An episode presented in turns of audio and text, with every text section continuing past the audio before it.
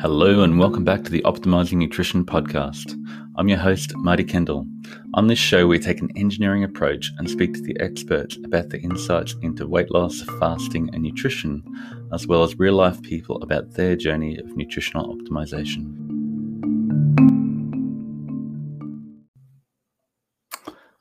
Welcome, Bronson Dant. Great to chat. Um, yeah, uh, great to have you on, and, and you've been a mate for a while. And a while ago, I came across your stuff and your YouTube channel. I went, now this guy's putting out some great content and great information and really clear teaching. And um, yeah, so I thought it'd be great to have a chat today. So thanks for coming yeah. on.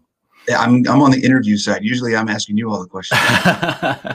yeah, we've had a couple of chats before where uh, I've I've been the interview victim, but uh, yeah, we, we we have uh, a lot of people in our data-driven fasting and masterclass groups where people make a bit of progress with the nutrition and then they get this new renewed energy levels and go well maybe i should be a bit more active to, to um, improve my health in that way as well and they're definitely it's the yin and the yang of uh, improving your metabolic health. So, um, not my area of expertise, definitely a whole lot of interest, but um, you, you've been specializing particularly in helping people start on their exercise journey lately, even more, because that's um, such an important area. So, yeah, great to, to have you on yeah, to, to, to, to be the victim on the other side of the microphone.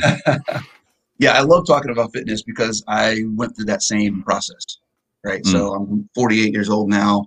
I didn't really get started on understanding fitness and nutrition, and I really didn't get motivated to make a change. I was very content. I was very lackadaisical about where I was in life, and um, it took some external pressure and some realization, some kind of wake up moments, a couple of mm. slaps in the face of wait, this is not really what you want to be, and who mm. you want to be, and how you want to be, and this how the quality of life you want to have.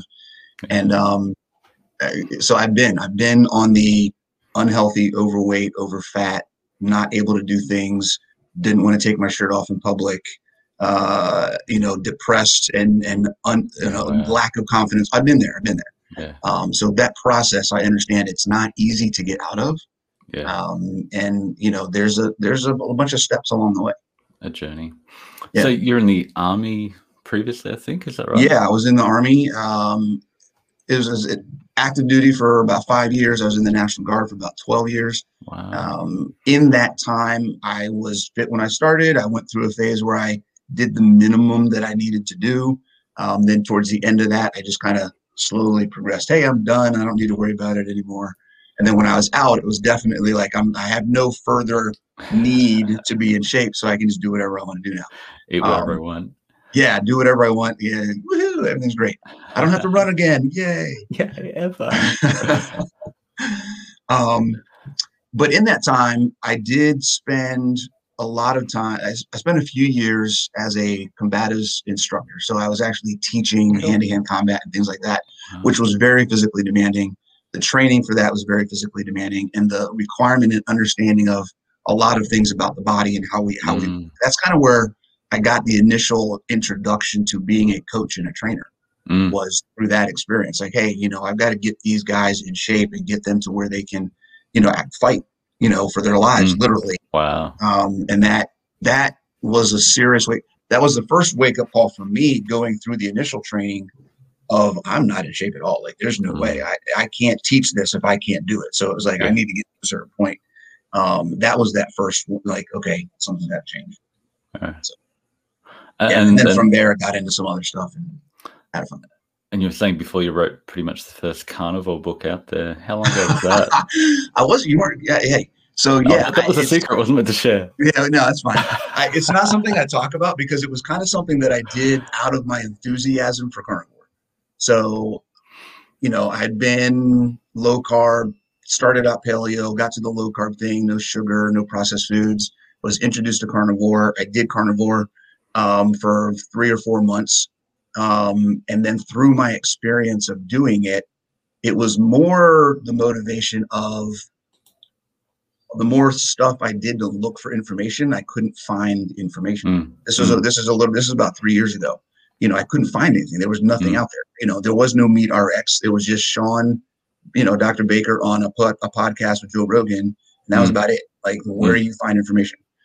Um, so I, I found some blogs, I found some information here and there, people talking about different stuff. And I basically just wrote, I'd been taking notes. So I basically took all my notes and I had started a blog and I took all the blogs I had written to that point and kind of just combined all of this stuff into a cool. here's what I found so far about all of this stuff and how it works and why it works and what it's done for me in the past eight months mm. or six months. I forget. I mean, I don't hadn't even done it a year and I wrote, yeah, cool. I wrote a book, right? It's like because it was so transformative. Yeah, yeah. You like, wanted to share that journey. Everything. I just like people need to know about this. Yeah. Um, so it's not crazy. It's like, uh, like I said, it's like a hundred pages. It's it's titled "The Meat Life."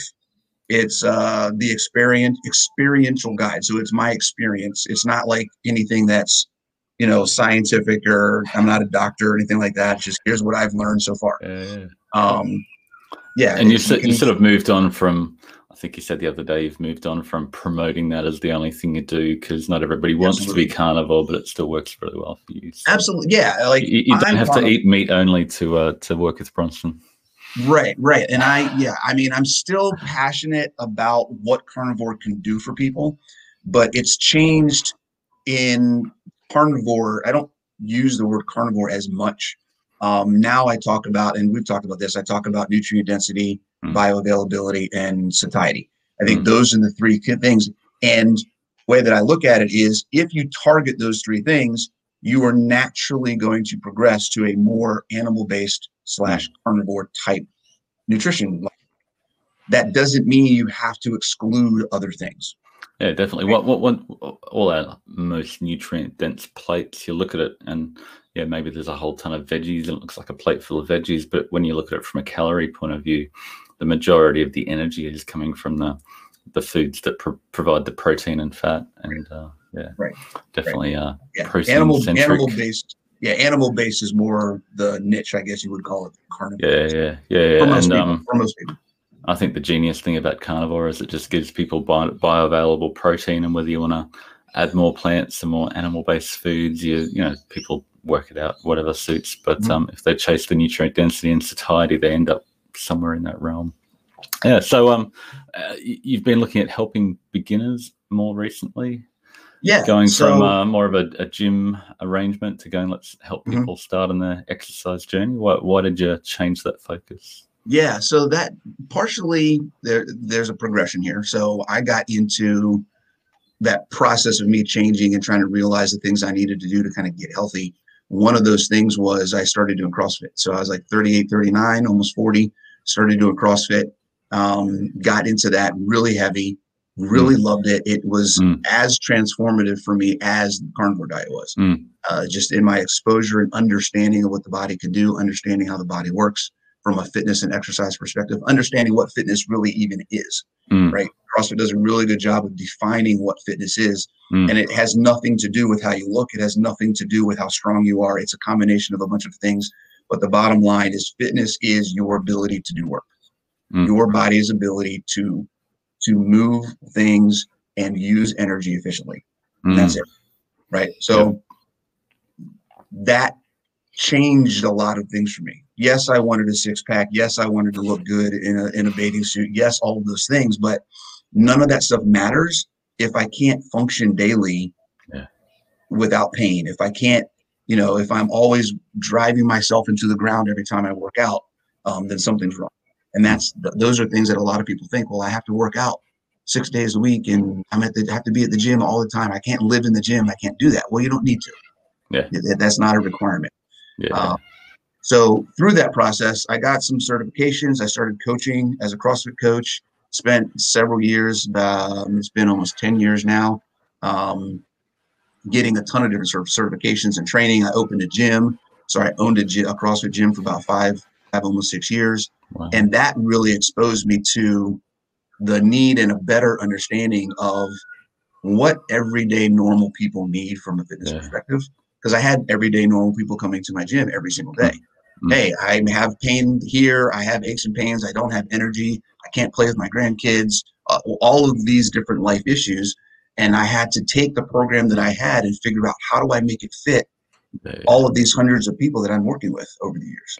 And most of the people we see in our programs are just, you know, trying to, you know, manage diabetes and get off, you know, mm-hmm. massive HbA1cs and absolutely hugely elevated blood sugars and um, a lot of obesity. And you can't go, well, here's a you know, what of the day, let's go and do AMRAP and uh, they blow their brain and just give up and don't come back tomorrow. So yeah, you can you can use a lot of the same concepts and methodologies within functional fitness and different types of programs, but yeah. you have to to to structure it and give people an option, uh, a way that they can make it fit their lifestyle. Mm. You know, so it's possible to do, uh, you know, a, a CrossFit workout. Let's call it a CrossFit workout, but it won't look like what you're expecting a CrossFit look like uh, workout to, to mm-hmm. be if I'm doing it versus if someone who's you know 100 100 pounds over fat or has mm. type 2 diabetes or whatever mm. other issues they're working with they've been on the couch for the last five years and haven't done anything if they come in and i work with them they're going to do they're going to follow the methodology but it's going to be tailored to where they are mm. so we they could technically say yes they're doing crossfit they're not doing the same version that I'm doing because I'm yeah. in a different place than they are. Yeah, and we'll right? talk so, more about how you can tailor exercise to to your current situation. So, to build on the topic of um, you know why is uh, you know exercise is about the goal is to burn energy efficiently. Um, mm-hmm why is exercise important? Is it just to, to burn calories so you can eat more, or you know, yeah, what's, what, what's the goal? Every time more, you exercise, more donuts. Just eat, just eat whatever calories you burn, and you're good, right? That's how it works because it's all about calories. And I entered into a Cronometer, and therefore I can have that donut. Right, right. I burned 300 calories, so I can have 300 more calories today. Uh, no, that is not what it's. um, so we you know we had notes that we're sharing back and forth between here and one of the things that uh, when we talk about fitness the definition of fitness is basically in you know being able to do work increasing your body's ability to do work. Basically a mitochondrial capacity to burn yeah, energy. you to can't efficiently burn energy and you need to train your mitochondria your muscles your little powerhouse and your cells to efficiently use that energy Right. Like you can fuel your car with the best fuel. You can give it the best oil. You can give it the best transmission fluid. You can do all of that stuff. But if your the seals in your engine are bad, you've got tires that are dry rotted, you haven't changed your brake pads in forever, what good is that going to do you? Right? Like it doesn't help. Eh. So that's the, the equation, right? You can fuel your body fine, but if you're not making your body get better and actually use because that's what we're created to do, right? You know, you look at cavemen, we talk about paleo and cavemen, and back in the days, you know, when we had to fight to survive, survival, survive is an action mm. If mm. you're not doing something, mm. then you are not living to what our genetic potential or what we're supposed to, I mean, we're supposed to survive. And it's hard to think about that because we don't have to fight to survive anymore. Yeah. Yeah, yeah. Right. We don't have we're, we're like those, those, those, little humans in WALL-E who are just getting fed everything and moved around. Yeah, like, right. Wow. And right. if you're not if you're not growing, you're dying. Basically, that's abs- I love that. Absolutely, yeah, yeah, I say that all the time. Yeah. If you're not growing, you're dying. So you can't. You can improve your health markers, mm. right? You can improve the numbers on a sheet of paper by changing your diet. Yeah. If you don't exercise and increase your body's ability to do work, you are mm. not improving your health. Mm. Right? You you're not if you can't do things, you're not healthy. Yep. That's I mean that's that's why exercise is important. Mm. Bottom line, it's it's yeah the the fat burn and the body composition and all that other kind of stuff. Those are pluses, right? Those are great. If you if you get fit, you will look fit. But if you are not able to do work, if the quality of your life is not being improved because you can physically do more things, then you're missing out on everything. That's what it's all about. And, and the benefits come with just feeling better, looking better, feeling mm-hmm. better about yourself. You know, mood, depression, sleep, uh, all these yeah. things come together, and it's it's worth the investment. I love um, Gabrielle Lyon has been talking about muscle centric medicine and banging on mm-hmm. about you know your muscle is the biggest endo- endocrine organ in your body, and you know. Yeah. Forget your, your liver or your pancreas or the, all these other organs. If you don't have enough lean mass to burn the energy you're eating, um, you're just going to fill up with energy and become energy toxic. And that's where yep. insulin resistance and diabetes and everything start. So um, everybody wants to know.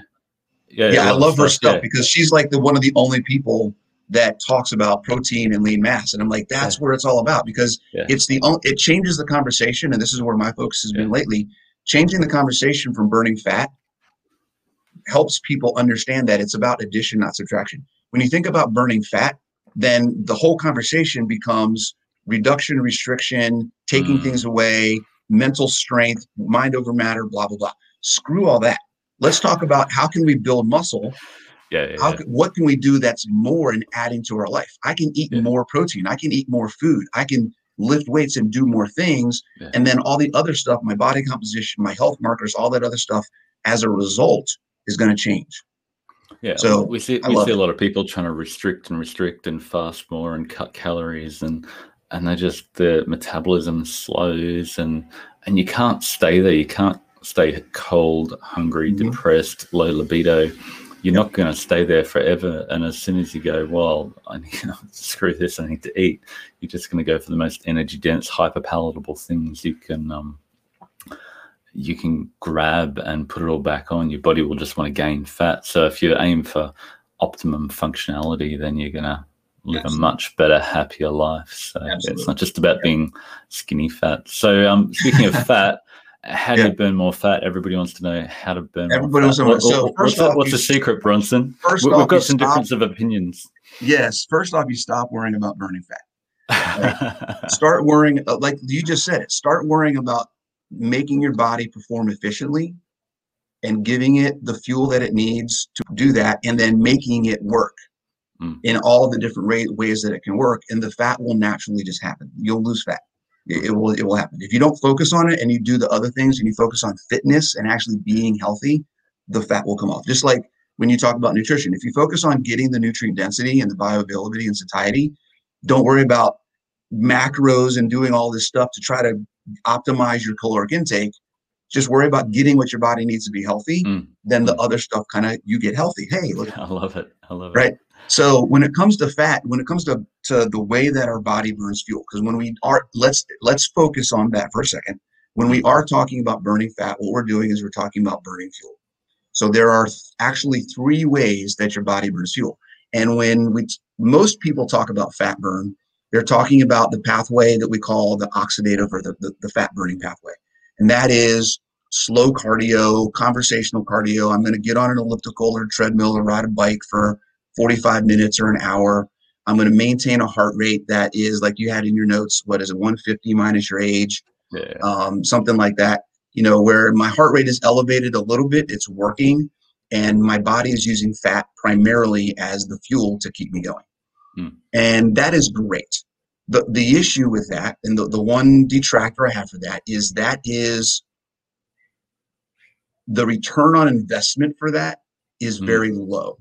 Mm. Right? There are millions of people around the world who have been on an elliptical every day for 45 minutes for for 20 years and they they are is exactly in the same amount of shape as they were before because there is nothing in that process that increases their lean mass increases their resting metabolic burn or any of the other stuff it doesn't do anything to change their body's daily demand for energy mm. right they have to do it in order to burn and then they do it so much, they get to a point where it's not doing any more than normal because they've worked yeah. that system so much. It just isn't going to help anymore. So yeah, the, the return on investment balance, the balance is there between resistance training and strength building and building your muscles and your your your you know, fat burning system that I, you know I often swing to just jump in the gym and lift as heavy as possible and mm-hmm. uh, but you can just get big and strong but big and big and big and you're not uh, you know I think it's also beneficial at the same time to get as much activity and walking and and moving around during the day. And and uh, you know, I talked to Mark Cucuzzella a, a, few weeks back about the MAF method, Maffetone, um, developed by Phil Maffetone, which is 180 minus your age is is the pulse rate, the heart rate mm-hmm. you try to stay mm-hmm. under, and, and at that point you can um, stay in a fat burning zone where you don't dip into your glucose stores and then get more hungry. So I think that the, the sort of a balance between those two extremes and what you're emphasizing is you need to right.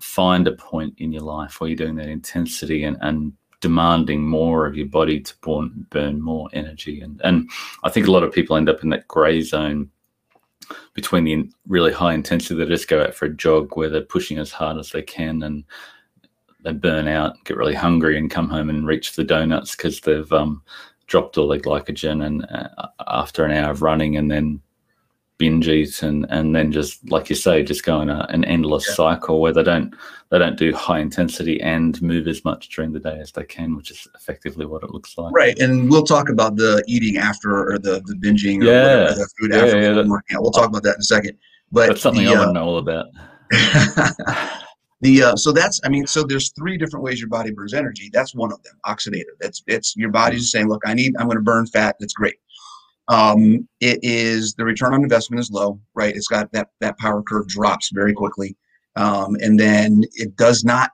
build complete fitness. It's only one small part of the big picture of fitness. It doesn't work on strength. It doesn't build lean mass. It doesn't help with balance or coordination or that other kind of stuff. Um, the second area, which people often think this is the the area where most people say you have to have carbs in order to work out, and that is the more high intensity shorter burst, uh, high intensity interval training, most weightlifting, that kind of stuff. And that is the glycolytic pathway. Yeah. That is where your body's burning glycogen for fuel. Mm. It's using mm. glycogen for fuel. Um, what people tend to forget, and this is where the fat burn uh, connection happens, is that you can turn fatty acids into glycogen. Mm. Gluconeogenesis works with protein and it and works fat. with fat. So if you have body fat to burn, your body will convert body fat into glycogen so that you can do short-term intensity burst type exercises. So you can do high intensity interval training, you can do weightlifting, you can do sprints, you can do that stuff as a ketogenic athlete. Mm. You do not need carbs for that. And that will help increase another, it gives you another complete way that mm. your body can now start burning body fat. Yeah, and right? if you're not um, if you're not overeating fat, that's a whole nother discussion. Yeah, yeah. Well, might leave that one for today. That's a long one. um, triggers a lot of people, it seems. Um, so yeah, I suppose, and, and if you've type two diabetic and obese, you've probably got a lot of stored glycogen in your liver and your blood that mm-hmm. you really need to work through. So um, yeah, definitely you don't need to overdo the carbs unless you're a uh, Tour de France athlete and you've trained. Yeah. I mean, it, I find it fascinating that the Tour de France athletes train in this um, low intensity state to ramp up their, um, you know, stay under the lactate threshold and, and mm-hmm. train to burn fat more efficiently, so then they can put it, put on the pedal up the up the mountain yeah. and then blast it out with carbs to fuel. But know, the it, the critical thing that people are learning is you need to train that fat burning metabolism is a first priority for metabolic health because mm-hmm. you need to be burning fat at rest and burning fat most of the time in exercise right. and just need to pull on the glycogen in the really really intense stuff and the really intense right glycogen it's the it's the the, the octane booster for your fuel mm, right mm, fat is mm. get that stuff in it's octane booster um, and even if you look at the tour de france stuff mountain bikers runners tour de france athletes they're all starting to realize. And there's been a few that for years have realized this, but a lot of them are starting to realize that they need, they themselves also need to start doing more strength training, that they mm. need more lean mass, right? Mm. The, the, level that they're working, lean mass is super important for them, right? Mm. Not because they need to be strong, but because they need a bigger reservoir, right? They need to, basically what happens is when you're stronger, there's a, there's a term called relative intensity. Okay if I can lift 500 pounds, then when I have to lift 100 pounds, I'm only working at 20% of my capacity. Mm. But if I can only lift 200 pounds and I have to lift 100 pounds, I'm working at 50% of my capacity. It's going to be a lot harder to move mm. that 100 pounds. So if you look at a biker, for instance, if their their relative capacity as they get stronger, the work they're doing is pretty low intensity already. Mm. It just makes it even even easier for them to have that endurance because they're stronger Mm, mm. And that works for us. If you have, if you've ever moved uh, an apartment or moved a house, right? You got to move all the furniture in. You got to move all the furniture out. The stronger you are, mm. the easier that time that that that that becomes. Yeah, it's all about power to ratio, power to mm. weight ratio for the cyclist. And the energy for, required for us. Yeah, for us, it's a similar thing. Power to weight ratio is, is important. It's critical. So, um, let's talk about um, how much exercise to do. And um, I love that you want to talk about maximal recovery vol- volume and, and minimal effective dose. And I've been mm-hmm. fascinated by Mike Israetel talking about all these things and trying to find the balance between you know, blowing out my maximal recovery volume and always in the gym and massive right. high volume. And then I'm, you know, burnt out and tired and mm-hmm tempted to eat crap after just pushing too hard for too long and, and it doesn't lead to optimal results. So how do you find that balance between minimum effective dose and, and pushing and it too hard? Yeah trial and error. Um, my first suggestion would be find a coach find someone that can a coach or a trainer yeah. and work with someone who has the experience. They can give you a, a more uh, targeted focused plan for you to start. They can evaluate you and say here's a good place to start we can tweak from there um, if you're just starting and you don't have a coach, you don't have someone uh, that's that's working with you, then you just kind of have to start with something, and then you really have to pay attention to the signals and the, the language that your body is talking to you. Mm. You have to understand, you know, when your body is saying you need to take a break, then take a break. If you're if you're waking up every morning and it's hard to get out of bed and you're feeling sore throughout the day and you're tired all the time and you just feel wore out, that's your mm. body telling you that you're doing too much. You need to take a break. Mm. So you got to pay attention. If you got aches and pains, oh, my elbow's starting to hurt, my wrist is hurting, my my knees, my ankle, yeah, yeah. My, you know, my knees, my back, my legs, whatever it is, um, you need to, to, pay attention to that and and take a break. Um, basically, what we're talking about is the minimum effective dose is just like with medication, right? It's the minimum amount of, of effort or, or change or stress that you need to put into your system to see the change you're trying to make. So for most, for many people, that could literally just be going for a mile walk every day for mm-hmm. a couple weeks you know and then that can maybe increase to a couple days a week you go for two miles or maybe you turn one of those days a week into a jog or eh, whatever it is mm. okay then you want to you want to to find something that is going to get you moving that you're going to feel is working and that you're going to see some kind of change some kind of result if you go for a walk for a mile every day for a week and you don't really feel much out of it, and you don't feel like it's you have any more energy, you don't feel like anything's better because you're doing it, then maybe that's not enough. Maybe you need to do something different. Hmm. Maybe you need to do something more. But you want to try to find that. And that's the beginning yeah, when, when um when, when Monty broke her ankle, fractured her ankle, it was like hard to get out of bed and everything was swollen and it's like then you took off the cast and you saw that the muscle and everything had shrunken phenomenally. You went, oh my right. gosh, this is really freaky. So it's like there was a lot of pain just to walk to the front door, but it's like, okay, mm-hmm. let's let's walk to the front door today, and then maybe if the pain's not too bad, walk to the letterbox the next day, and then walk across the road to the, the driveway, and then yep. the next day walk to the power pole down the road, and and before long you're back walking um, again. Like but it, it, progressive overload that I think is just so critical that we, we go, okay, we're, we're screwed. We've uh, got to get fit really quickly. Yeah. And everybody just goes hard and blows out and crashes in a heap. And yeah, definitely trial and error. And you always make making mistakes. And I'm trying to tell my son, you know, let's let's do progressive overload in the gym. But he just wants to blow it out and do max lifts every time. And I'm trying to tell him, I'm trying to coach him, but we're also stubborn well, that we yeah. Then, then, you break yourself and you're on the couch for a while and you don't make the same progress you would if you just progressively overloaded. And that's where maximum recovery volume, the other half of the equation, comes mm. in because you don't improve while you're working. Mm. You improve when you're not working. Mm. But you have to start with making, with adding a stress or an intensity level that tells your body it needs to change. So you have to work out hard enough, minimum effective dose. You have to work out hard enough to tell your body, I need to make a change so that I can do this again next time easier.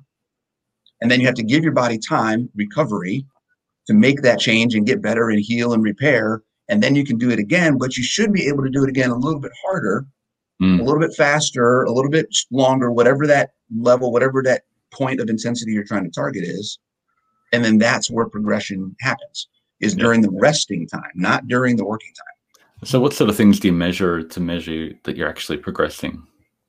So, when we talk about intensity, basically we're talking about um, time how you know whether it be how long it takes you to do something or how long can you do and do something so yeah, i have a set amount of work i can do all of this work in 10 minutes or i have 40 minutes can I consistently work for 40 minutes without having without stopping? Mm. Right. So that would be one measure. Time is a measure. Weight is a measure, as always. Right. How heavy can you go? How many reps of a certain weight can you move? Whatever that may be.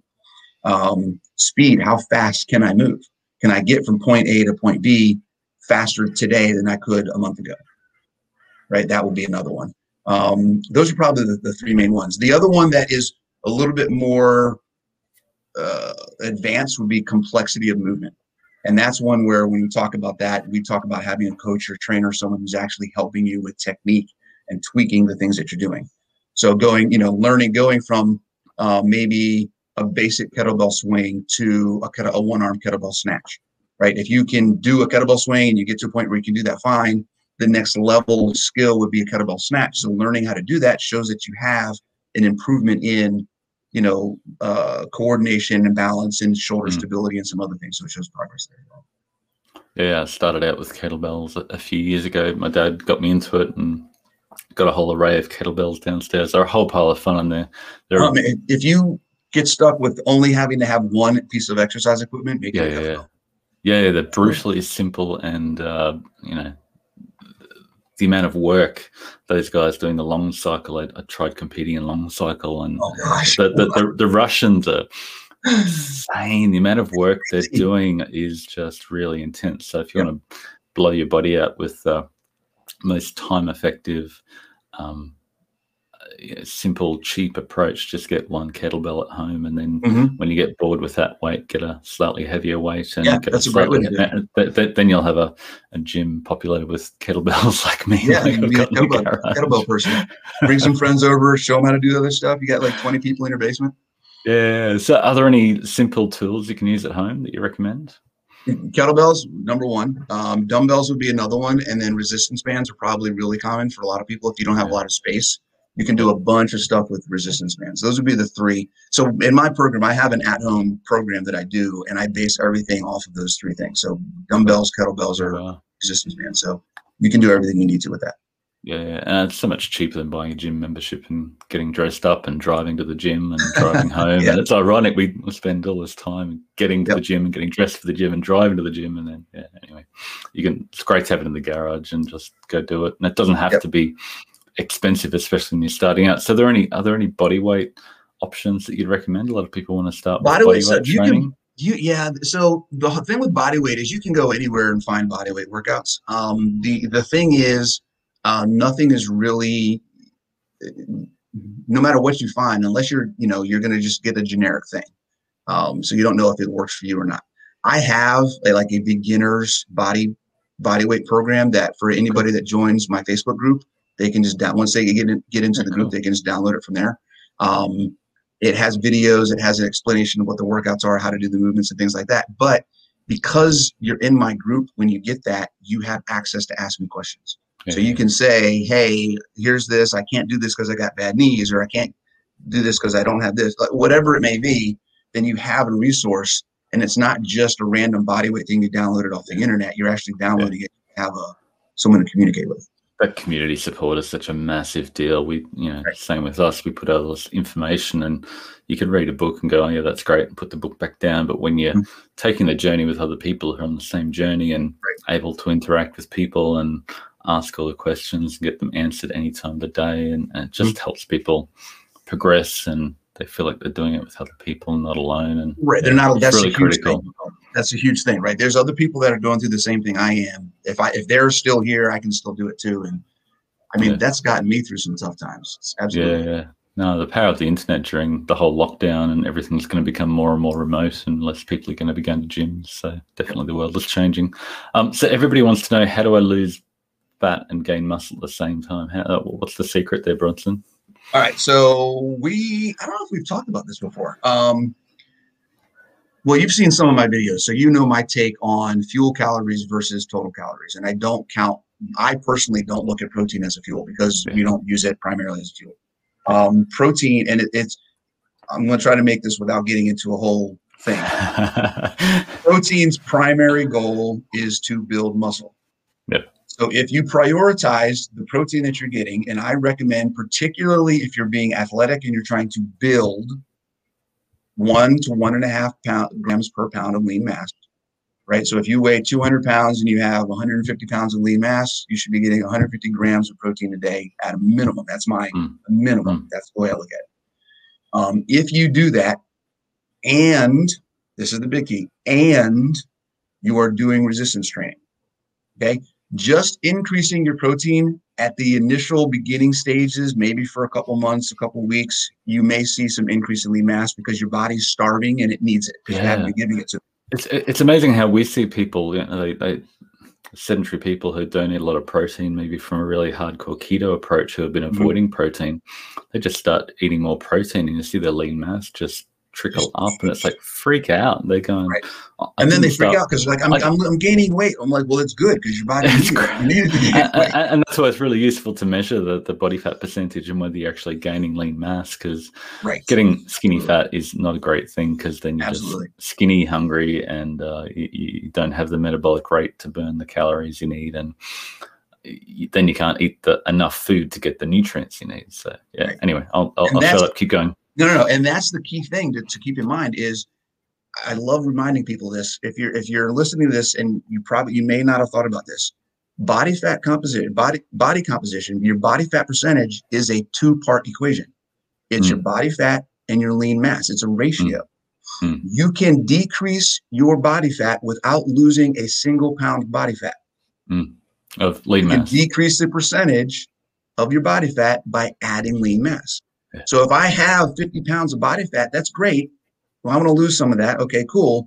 If I only have, so my recommendation, and I, I don't know if I put this in notes, my recommendation for people is you want to target 50% of your body weight, 50% of your total weight should be muscle. Yep. So if you weigh 200 pounds, you should have 100 pounds of skeletal muscle mass. That's not lean mass, skeletal muscle mass, actual just muscle, not bone, not water, none of that stuff. Just explain the difference between that. That that's lean mass minus water minus bone. Right. Minus yeah, yeah. stuff that isn't actual muscle muscle tissue hmm. is basically what that is. Um, so if you have so 20% body fat is a good number for most people, and 50% skeletal muscle mass. Yeah. Right. So if you're at 30% skeletal muscle mass when you get your InBody, your DEXA or whatever it is you're doing, that right there, and it's easier to build muscle if you're low than it is to burn mm. fat because it's not about adaptation. It's not about doing extra things to like get your body to burn more and whatever else. Just eat more protein is step number one. And like you said, just eating more protein, your body's going to go, I've been looking for this. This is awesome. Finally, you're, you're feeding me. Right. So that's step number one. Yeah.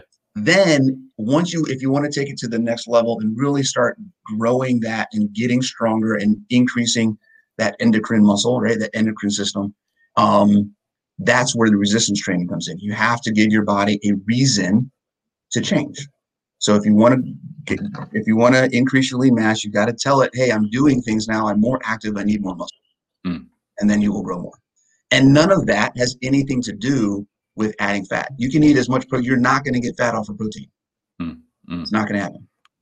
Yeah, and as you're losing you can lose body fat and fuel your activity with your body fat. Um, so you can lose fat and gain muscle at the same time, particularly if you've got a lot of body fat to fuel your right. activity with. And that's you know the, the lean, uh, the, the, the beginner gains, newbie gains. You get amazing progress when you start out that everybody who's been doing it for a while gets really jealous of because uh, when you begin, you just make this incredibly quick progress as you start to eat enough protein and do a little bit of resistance training and just start that progressive overload process. Um, but as you get leaner and leaner, you don't have as much body fat to pull on to fuel mm-hmm. that activity, and it mm-hmm. becomes mm-hmm. harder and harder. And a lot of bodybuilders, once you start to get really lean, and sort of they need to do that progressive, you know, bulk cut cycle a yeah. little bit a little bit, not that much. It's again, I think the people that we're talking to, I don't think anybody has to worry about needs to worry about cutting and bulking stuff. I don't yeah, think no, anybody sure. has to worry about that, right? I mean,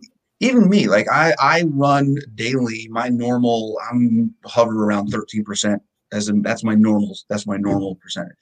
Um, I worry about if I go through a phase where I'm like, you know what, I want to get like, I'll probably do this in a couple months when it starts to get warmer outside and I want to go out to the beach, right? I want to get a little more cut. I will probably, yeah, right. All I'm, the only thing that I will change is I'll just drop my my daily fat a little bit. Yeah. Right. I get about 160, 165 grams of fat a day right now as a maintenance kind of thing. I'll probably drop that to like 120 or 100 to help burn what I've got, drop down to about 10% or less, and then I'll be good. But the average person just going from like 35 or 40% body fat to trying mm. getting to a 20% body fat, mm. build muscle first, and then the rest is gonna is gonna come along. Follow. You just fine tune from there. Yeah, and then you can fine tune. So, talking about maximal recovery volume and, and mm-hmm. minimum effective dose, how do you uh, avoid burnout? How do you avoid, you know, getting to the point where you go, I want to give up because you know, I'm sick of this ex- exercise thing. I, I, I, tried it and I'm not doing it anymore. Yeah. Um, it has to be enjoyable. So, the initial selection of what you're picking to do for your physical activity really makes a difference. So, find something you enjoy doing, put yourself in an environment that's supportive. So, doing it with other people is a great thing. Find a coach that you're accountable to. Get a friend and go do it together, whatever it may be. Um, yeah. So that's that's a big thing. It has to be enjoyable, so that even when, when you get to a point where you are taking a break, because a lot of people are good, they'll start, they'll do a couple days a week, they'll take a break, and then do a couple days a week. But because it hasn't become a habit yet, that break that they take after a couple days, then it's like, oh man, I gotta. Okay, I took a couple days off now I got to go back and start it over again, right? They feel like it's a whole new restart. So if it's not enjoyable, it's just going to make that process harder. Um, the other thing is don't just do one thing. Okay, make sure that either every day is something different or within what you're doing each day, there's going to be something different. That's mm-hmm. one of the great things about CrossFit or a good trainer or following a good program is you're going to focus on different areas every day so one, it keeps you interested. You have variety. Mm. You don't. You're not sure what I'm gonna. What am I gonna hit today? I don't know what's in the program today. Um, but two, you're never going to overwork any system in a given week. Mm. Right. So if I do like if you follow my program, we're gonna work. You can work five days straight in a row with with my program, but you're never going to burn out on any one thing because I vary it. And there's so many different areas of metabolic pathways and types of workouts and movements and exercises that will keep you interested all week long.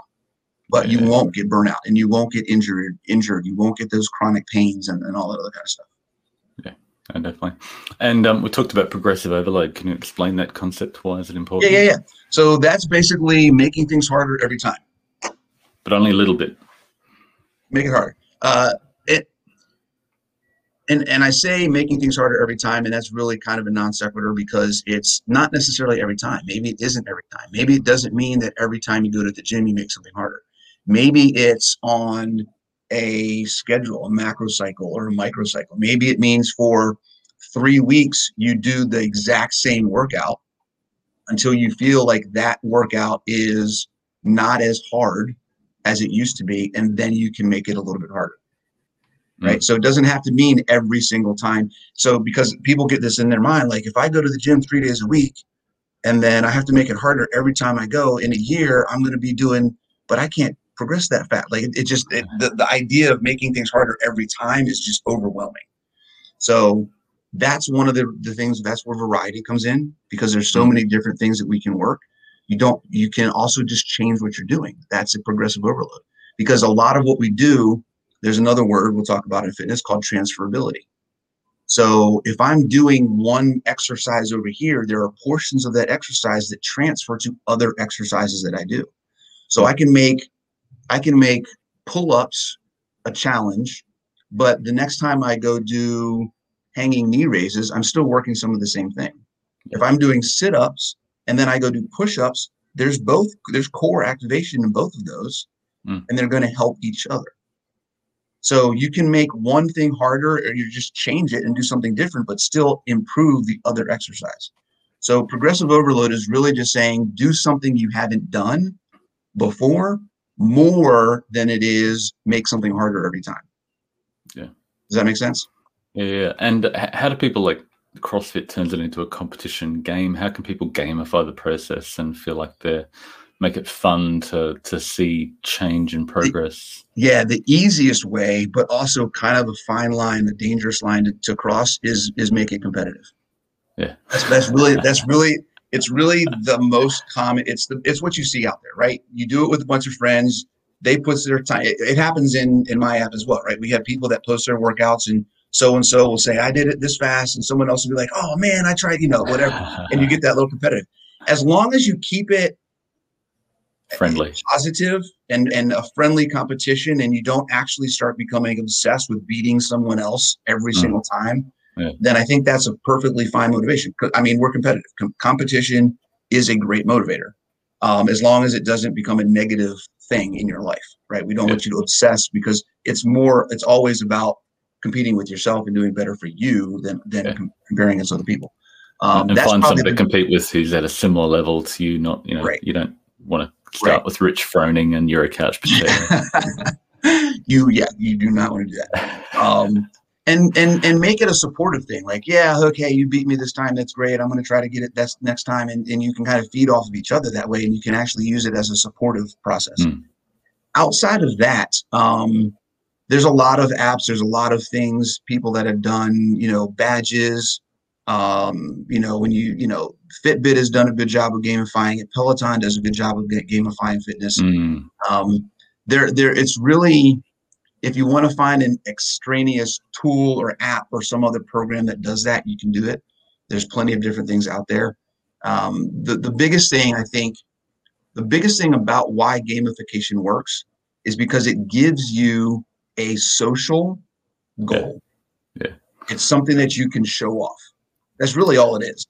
That's, yeah, that's, that's, really what it is. I've got a badge. I got a I got a thing. I can hear, you know, I'm gonna post it, I'm gonna share it, whatever. Um, so if you could do something similar, if you don't want to get one of those, or if you're in my program or whatever else, you can kind of do that on your own. Set some of your own minor goals that are along the path of where you're trying to go. And then when you get them, celebrate them. Share yeah, it. Yeah. Put yeah, it out there on social media. Hey guys, I just did this. This is one of my goals. I got it. Whatever. And you can kind of gamify it yourself and kind of celebrate your own successes. Yeah, yeah. Um, Michael Sally just posted Strava, and that's amazing. Strava's when I was, when yeah, I was yeah. cycling, um, riding to work, yes. it was just fun to see how fast I was compared to my best, and trying to improve it. And yep. um, and it's really taken off with with with encouraging cycling all over the world and yeah it's a real community online even though people haven't met each other. Well you just said made a good point right? Seeing you know trying to do better than i did last time. Mm-hmm. um we you know you talk about you know in your program you have to track your food right? You, in order for to, to get the information the data the feedback that we're trying to understand and learn about nutrient density and that kind of stuff you got to track your food. If you are not tracking what you're doing from a fitness perspective, you are mm. not serious about getting in shape. Yeah, yeah, yeah. And, right? and to make progress, you have to track something. You don't want to track yeah. everything all the time, otherwise your brain explodes. I'm a numbers right. nerd, but you know my brain explodes when I try to biohack and quantify everything. You just need to find one thing I'm focusing at the moment. Yeah. I'm going to improve this, and once you've got bored of that, move on to the next challenge. And like life, unless you're not growing, you're, you're dying. So yes, personal records, like like Michael said, personal records, yeah. course records, things like that. Even just the ability to say, "Hey, I have this goal. I want to work on getting my first pull up." Mm. Right? Okay, I'm going to work on things along the way. How do I do that? Here's some other things that I can do that I can know I'm progressing and track that. So I'm, hmm. you know, I'm like, I want to do it in six months. Okay, what do I do? Boom, boom, boom. Here's how that works. Um, hmm. So you've got to have some goals. You got to track some things, and you know if you're not doing that, you don't know how you're. You don't really know where you are. Yeah, I love how you mentioned celebrate before, and I've uh, been reading BJ Fogg's Tiny Habits, and he's big on you know he's going to floss one tooth and then celebrate it go, yeah, mm-hmm. I did that, and do a yeah. stupid you know outward celebration of find a way to, to, to scream and yell about this one stupid little thing you did. But once you feel good about what you did, it becomes addictive, and then you want to do more, and then you find yourself at the gym or, doing that one thing more and more and more until you are. Uh, you're addicted and then you're trying to right. go how do i stop and not overload and not do too much and not burn out so that that's sort of the balance right. you want to find is where you love doing it right. you want to turn up again because it gave you that endorphin hit and you love doing it another thing i wanted to mention is just you know i've been during my day job i'm a, I'm a massive fan of active transport, whether that be cycling or walking. And I'm mm-hmm. involved in planning for cycling paths and getting them rolled oh, out, cool. and and okay. cycling is massively important, and so is walking, and just find a way to integrate walking or cycling or something that doesn't involve your car to get where you need to go every day. And if you can just incorporate some way of, you know, not using the automobile wherever you yeah. can, it's, uh, you know, changes your life. You look at Arnie, he's still cycling around LA. he could probably afford to buy whatever car he wanted, but he's on his bike, you know. Mm-hmm. Smart people know how to keep fit and uh, fit and active. Um, yeah so hunger with exercise, I know that's something with me when I push hard, you have different cravings. How do you how do you play the mind game when you want to eat, mine is, you know, peanut butter and yogurt or whatever to, to refeed and get the energy back in. You don't want the the tuna and kangaroo after you've had 250 grams of protein. Because your body's going, I can't turn that to energy. I need to refuel all my. But you've got you've got so. plenty of energy. If, if you're yeah. if you're if you're 15 percent body fat or higher, you've got the energy. Yeah, it's there. So there's no need to supplement with with more energy. Just eat more protein. Yeah. I know people don't want to hear that, right? I know, right? So when I so I I do my workout. I come home. I work out for an hour, hour and a half. I come home and I eat a pound, a pound and a half of ground beef with some cheese. That's it. Now there's some fat in that, so I'm, I'm going to mm. get some exogenous ketones. I'm getting that exogenous fat, but the focus is the protein because I want the protein. Why do I want the protein? There is an insulin response to protein. The difference is it's pushing BCAAs into my system, mm. not fuel. Mm right? So I've just worked out. I want to repair and rebuild. So I want BCAAs. I don't want more fuel. I've got fuel. Yeah. So I don't want that insulin pushing fuel in my body. I want that ins- insulin pushing the building blocks to make me better and stronger for the next workout. I think the important thing I learned from Ted the other day is that you need to front load your protein. So you, you're never quite sure what your body wants when you're hungry. So make sure you first up in the day you get all your protein. Always. And once you've covered up in your protein, then you know maybe you can backload with some carbs if you've been really active. But you know you've got to make sure you get the mega protein dose at the beginning of the day. Or yeah. you, you, probably w- would never.